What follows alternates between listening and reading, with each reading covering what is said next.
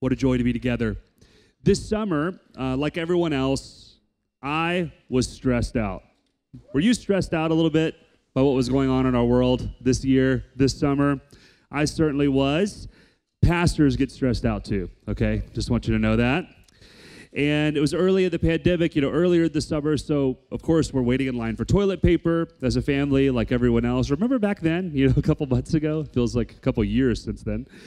Uh, we're trying to figure out okay, so we bring the groceries home. Do we have to leave them outside? Like, what's the policy here on, you know, what's safe or not safe? We have a little baby at home. We're hoping not to get sick. You know, dealing with issues as a family, is thinking about aging parents, loss of income, and our kids' school is it going to be open in the fall? So we were stressed. And then, of course, everything going on in our country, right?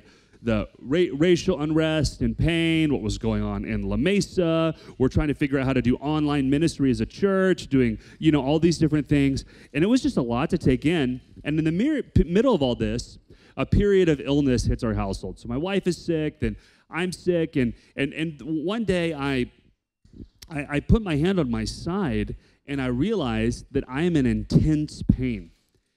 And so we call our, our teledoc, and you know we're kind of chatting with him over a remote video call, and he says, "I am diagnosing you at 37 years old with stress-induced shingles." Uh, oh, I told you, I told you, pastors get stressed out too. I'm okay now, by the way. So, but honestly, it was really painful, and it was also kind of embarrassing. It's just I didn't really want to tell anybody about it, and uh, my wife ended up telling some friends who were very gracious and came over the next night. And so they they baked us dessert. They have a lot going on in their lives. They didn't have time to do that, and uh, have their own drama and situations as well. But they came over. But they also brought me a treatment for nerve pain, and I was able to go through that treatment and apply that, and I was better within like 18 hours. It was an incredible turnaround. And, you know, it's just a little parable for us today because we are dealing with stress, we are dealing with anxiety, but I want to introduce you to that kind of friend, to the kind of person that wants to step into your life and provide you with a treatment plan for your stress and for your anxiety. Of course, I'm talking about the Prince of Peace. Jesus Christ. He wants to step into our life and provide us with the treatment plan we need for the anxiety of our day. Even before this whole COVID pandemic, our nation was in an epidemic. That epidemic was an epidemic of anxiety. And I don't need to tease out too many stats because I think we're all aware of this, but just to, to note a few, you know, even bookstores like Barnes and Noble, uh, the last several years have been noting huge percentage increases in sales of books on dealing with stress and anxiety. Medical news today saying, you know, one in five people, 40 million adults, have anxiety disorders. We're dealing with anxiety in our children. We're dealing with anxiety in our nation. Uh, one Newsweek headline said it this way Millennials, the most anxious generation ever. Thank you, Newsweek. And this was all before 2020. So enter 2020. Want to get away for a while? Remember those ads? Um, just this week, I, I, looked on the news just to search the term anxiety. This is what I found New York Times, NPR, Boston Globe, USA Today, MSNBC.com. They all had above the fold articles on dealing with anxiety. Actually, one said that this, this week on election day, 55% of Americans had an anxiety that was diagnosable. So, not only have we been living in an age of anxiety, but this week we hit peak anxiety. So, congratulations, America. Here we are. This is our anxious moment. And we deal with this on a day to day basis. Max Lucado, in his book Anxious for Nothing, he describes anxiety as this the, a result of perceived chaos. And so, for us as the people of God, we've been praying, and what we feel like God has been sharing with us is that the chaos of this year is actually only halfway done. And so, how can we prepare ourselves for the chaos that is to come? How can we prepare ourselves for these turbulent times? We, we need the Prince of Peace. And we need to take hold of God's promise, like it says in Isaiah 26, that He will keep in perfect peace those whose minds are set on Him. Just like I had a friend that stepped into my life with a plan, with, with a treatment to help me in my time of stress, I believe God wants to step into our world and give us a plan for peace. And this is God's plan for peace. God's plan for peace is to raise up peacemakers. God's plan for peace is to raise up peacemakers. The world today needs peaceful leaders more than ever before. More than ever before. Um, there's a rabbi in Washington, D.C. Uh, he wrote a number of books about our society, and uh, one is called Failure of Nerve, and it's, it's kind of about leadership in this anxious age. And he notes different qualities that he discovered in leaders through their therapeutic work uh, and, and through just working in his synagogue. And this is what he, he said one of the things that leaders need to have today, and the reason our, our culture in, in some ways is in a regression, is because we don't have this. We need to be a non anxious presence. Leaders need to have a non anxious presence. I love how the wind just went like when I said that. Um, I don't know if you've ever sat with someone who is a non anxious presence in your life. Those kind of people are actually rare, they're pretty hard to find. But that's the kind of leaders that God wants to raise up in this day to lead our nation into his victorious peace. Jesus said this in one of his most famous sermons, Matthew chapter 5 Blessed are the peacemakers, for they shall be called sons of God. So, being a peacemaker is one of the qualities, it's one of the things that God says his children will be doing. They will be making peace. Today, I want to speak to you from the subject how to become a peacemaker. How to become a peacemaker. We're going to be looking at God's treatment plan on how he desires to train us as his people to be peacemakers in our society today. We're going to be looking at an unexpected story in Mark chapter 4. You can turn there together. Mark chapter 4. In Mark chapter 4, Jesus leads his disciples into a stressful situation. We pick up the story in verse 35 after a long day of ministry. The disciples have been out. They've been healing people. They've probably been feeding people. I'm sure they've been doing freedom ministry. Jesus has been teaching parables. It was a long day. And they, they end up with this moment where Jesus is saying, okay, the day is ending. We're transitioning to our next ministry location. We're going to sail across the Sea of Galilee. Verse 35. On that day, when evening had come, he said to them, Let us go across to the other side. And leaving the crowd, they took him with them in the boat, just as he was, and the other boats were with him. So imagine yourself, just for a minute, as one of Jesus' disciples. It's been a long day of ministry. Jesus comes to you and he says, Hey, we're going to go on a sailing trip. Think, awesome. If this was a mission trip, this would be like the free day. This would be the fun day. You know, the day you're, you're getting to hang out and experience the culture, have some good food. This is kind of your moment to hang out with your team. And I actually looked up this sailing trip that they went on on the Sea of Galilee. You can actually book it today if you go to shalomisraeltours.com. This is a real thing. And I have a picture of what it might look like um, on that trip um, to, to, to Jerusalem you could take and to, to Israel. So it's a pretty nice scene. Beautiful lake, some mountains behind you. Maybe there's some olive groves or wineries out there. I don't know. I think this would be a pretty enjoyable trip. So, this is what the disciples are anticipating. And also, the disciples, several of them were seafaring people. So, they're, they're used to being on boats, unwinding, fishing. This is not like a new thing for them. And I, I imagine there was something they were looking forward to. At least it was resting. But they get led into a storm. And maybe this was your experience in 2020. You had plans for your year. You had vacations you wanted to go on.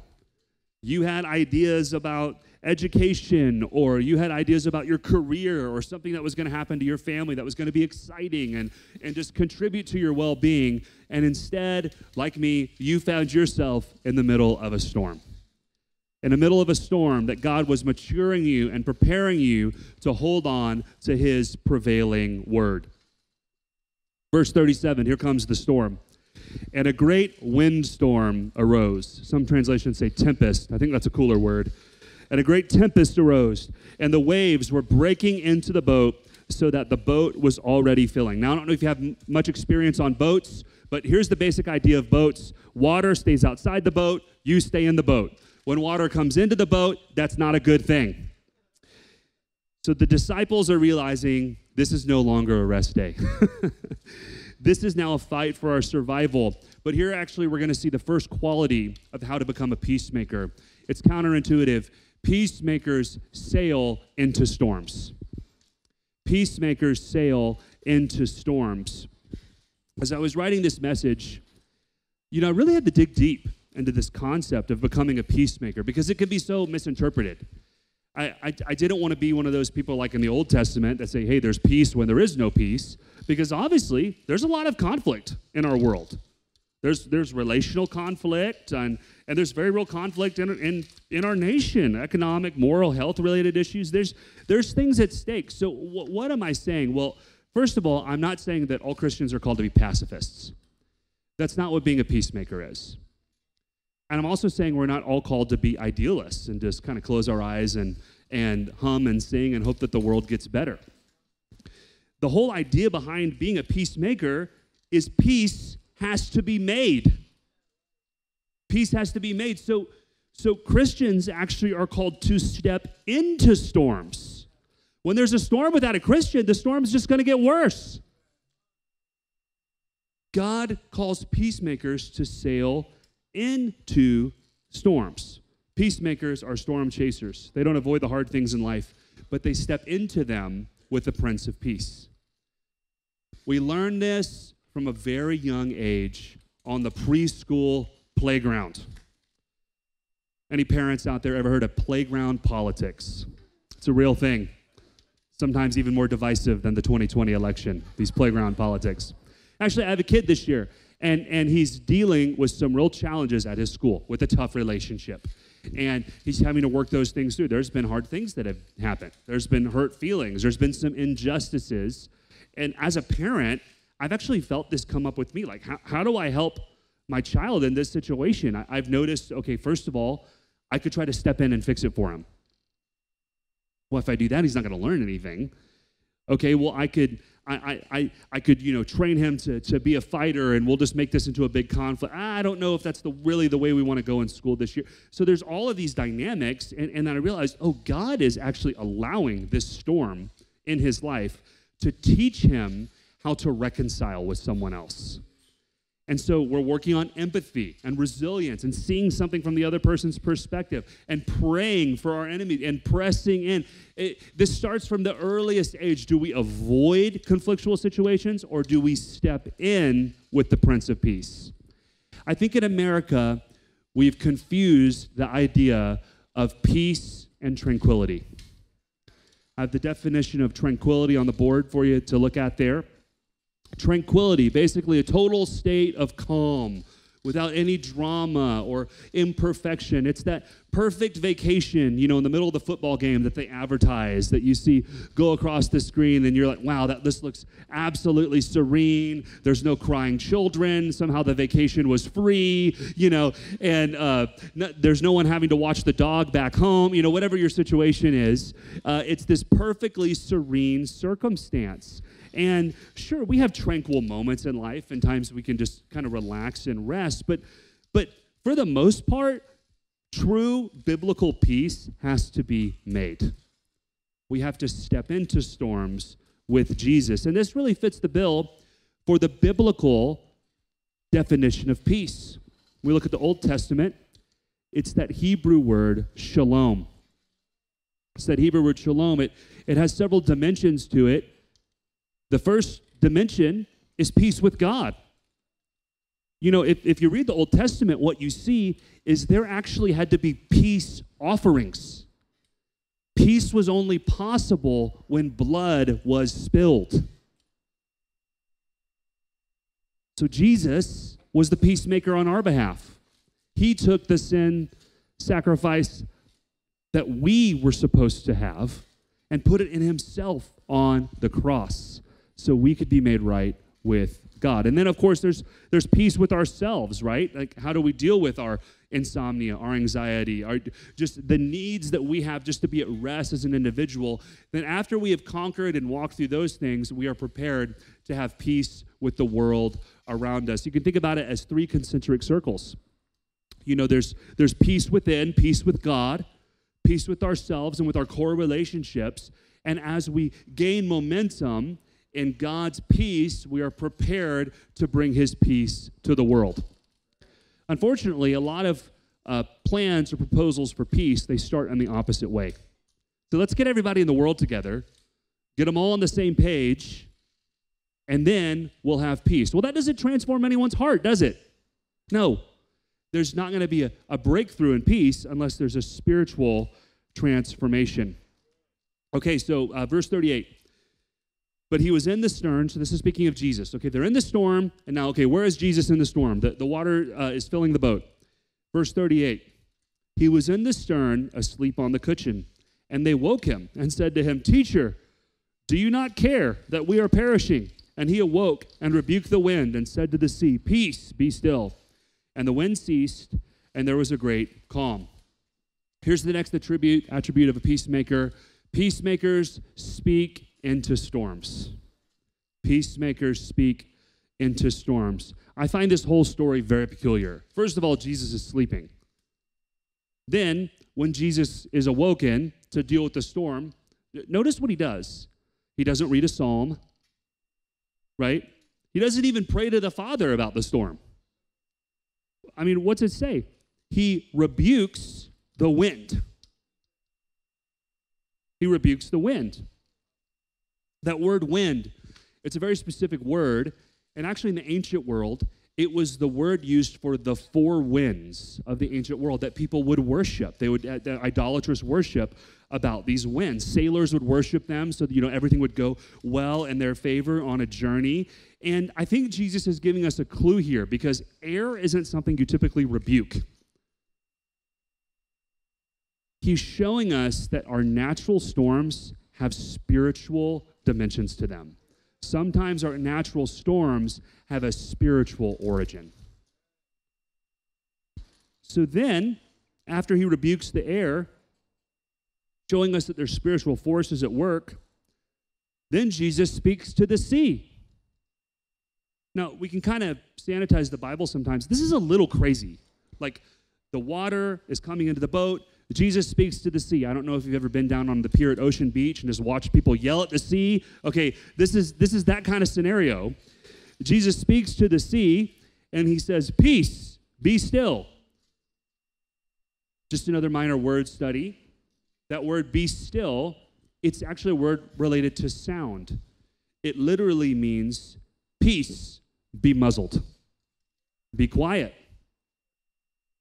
So peacemakers know that peace is first won through spiritual battles. Peace is first won through spiritual battles. And Jesus is showing us that the storm around the disciples has spiritual origins and requires a spiritual solution. Okay, so let's look at the, the, one of the things he says here be muzzled. So, one thing that can affect us if we want to be peacemakers are the sounds and the voices around us as believers. This is what happened to Gideon. God, God was trying to call Gideon, so he sent a prophet. The book of Judges, the, the prophet was ignored. So then he sends an angel. And Gideon starts to kind of argue with this angel about whether he's called from God or not. And he says this Pardon me, my Lord, but if the Lord is with us, why has all this happened to us?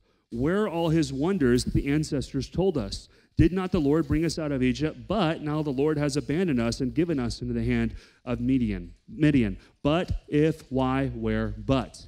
You see the negative thinking that Gideon is dealing with? The beliefs about himself?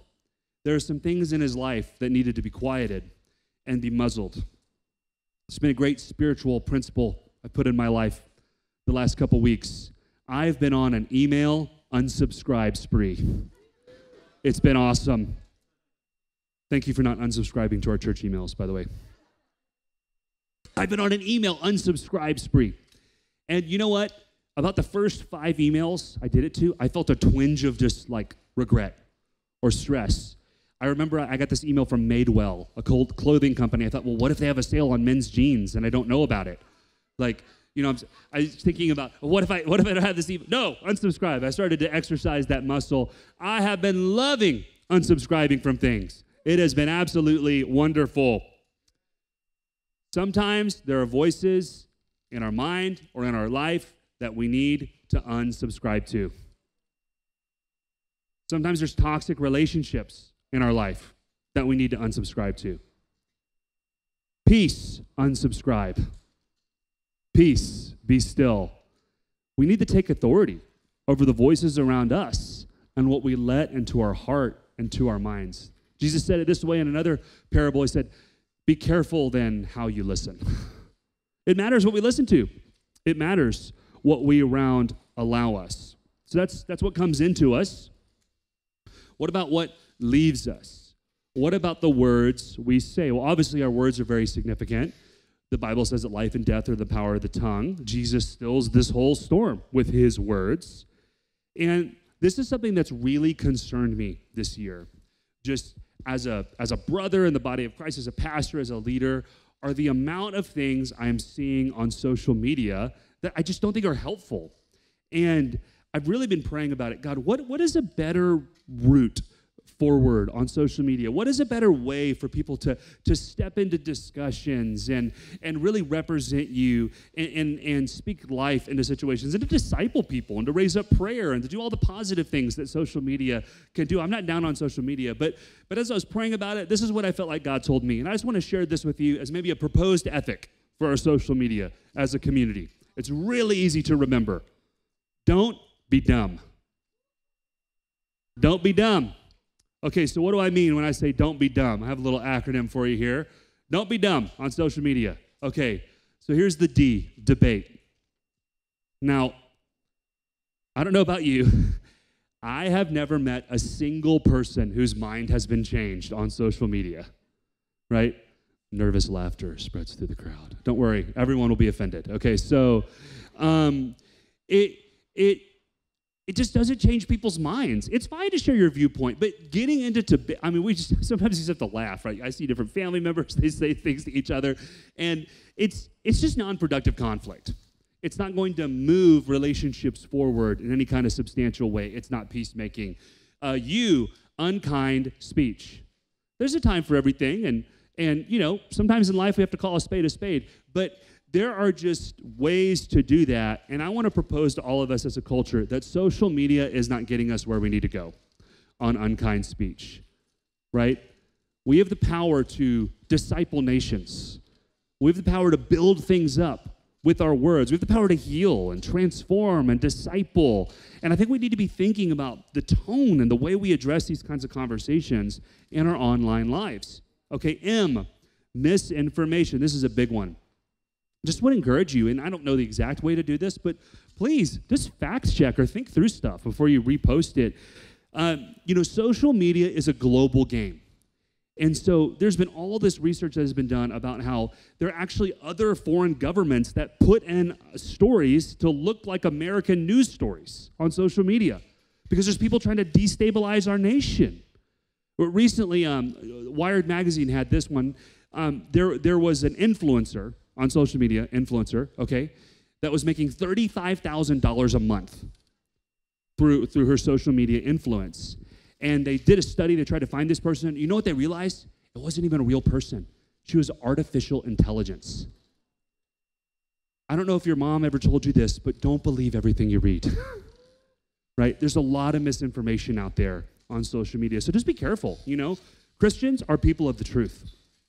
And B, bullying. Obviously, it goes without saying, but it worked with the B, with the dumb analogy. So let's not bully each other, name call, uh, you know, use pejorative terms to describe different people that believe different things than us. This, we have an opportunity to be an uplifting community on social media. Amen? Let's do that. Let's do that together. Doesn't mean you can't speak your mind, but we don't have to be dumb. Okay. Physics. This idea of speaking into storms is confirmed in physics. It's kind of cool. I did some research on that this week, and I found that weather is actually measured by sound. That's why we have the Doppler radar. Tracks, tracks storms using sound waves. And this is what they found sound waves actually have a heat signature that's attached to them that affects the weather. So, just to take that a step further, spiritually, what does that mean about us as believers and the opportunity that we have to shape the world around us with our speech? Amen? Amen. I was, I, I uh, had coffee with a friend this week, and he was sharing this principle with me. At the beginning of this year, he and his wife found out they had over $100,000 of medical debt. They had an emergency in their family, they weren't prepared for it, and they just found themselves in a really tough spot. And they've just been, okay, God, what do we do? And they felt like God just said, hey, you need to speak into this situation. You need to speak life over your finances. You need to believe me for provision. I'm your Jehovah Jireh. I'm going to provide for you. And so he and his wife did something unconventional. Of course, they researched and they worked hard, but they also, one night, they put all the medical bills on the floor of their house and put their hands on them and just said, God, you are our provider. We speak this over these bills. We speak this over this mountain of debt. There was also credit card debt they were dealing with. I mean, they were just, they were under it because of this medical situation. Did you know that after they did that, 12 hours later, they got a phone call saying the debt had been canceled? There's power when we speak into our storms because there's power in our words. I don't think as believers we actually fully understand the power that our words have to bring life and to raise people up and to transform the world around us. You know, the, the fact that our storms have um, spiritual, spiritual origins, I think is important to remember. And it's good to gather, it's good to rally, but I, I think that's also why violence is never the answer. That's why we want to be peacemakers that address the spiritual cause of the situations in our society. Amen? All right. Peacemakers shape the outcome of storms. That's my next point. Peacemakers shape the outcome of their storms. Verse 40 He said to them, Why are you so afraid? Have you still no faith? Okay, so now the story is becoming even more counterintuitive. We got the disciples, they're thinking it's going to be a rest day. Now they're in a storm. Now they wake Jesus up. Now Jesus rebuking the storm. Jesus kind of does what we think he'll do. He stops the storm. You know, then we're thinking end of story, right? This is one of Jesus' miracles. But what's interesting is after Jesus rebukes the storm, I don't know if you caught this, he rebukes the disciples. Why are you so afraid? Have you still no faith? Jesus is like, hey, you're in the second year of my school of transformation. Don't you have storm shaping figured out yet? Jesus actually had an expectation that his disciples would know how to handle a storm. We see this later in the Gospel of Luke, Luke chapter 10. Jesus sends his disciples out. Okay, what happens? He says, Whatever house you enter, he's giving them some instructions. Whatever house you enter, first say, Peace to this house. And if a son of peace is there, your peace will rest upon him. There's a big implication there that Christians have peace to give away. I can remember moving out of a rental property uh, a number of years ago, and the next tenant was coming in to kind of check out the property. And so all of our furniture was gone, but for whatever reason, we needed to let them in. And so we were there meeting them, and they were just going to do some measurements. And all of our stuff is out of the house, and this woman walks in, and, and she, she looks at us and says, Wow, you guys must be Christians. I said, Well, what do you mean? like, look down. I'm not wearing a World Mandate t shirt, you know. She says, I feel an overwhelming peace when I enter this home. Now, my home isn't always like that, but that day it was. And God, I think, was reminding me, you have a peace to give away. You know, when I read this story, this might be a little bit of a harsh word, but when I read this story, this is what I see. I see myself as one of the disciples. I see the boat as the American church being filled with water in a crisis, stressed out. I see the storm as 2020. And I think Jesus is looking at us and he's saying, Do you have peace to give away?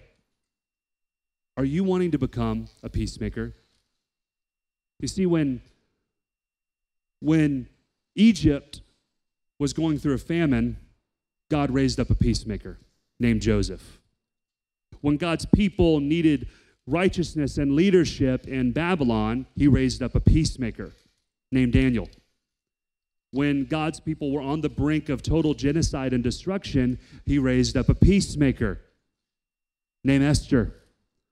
When God wanted to propagate his message, the good news of the gospel, throughout the Roman Empire, he raised up a peacemaker named Paul.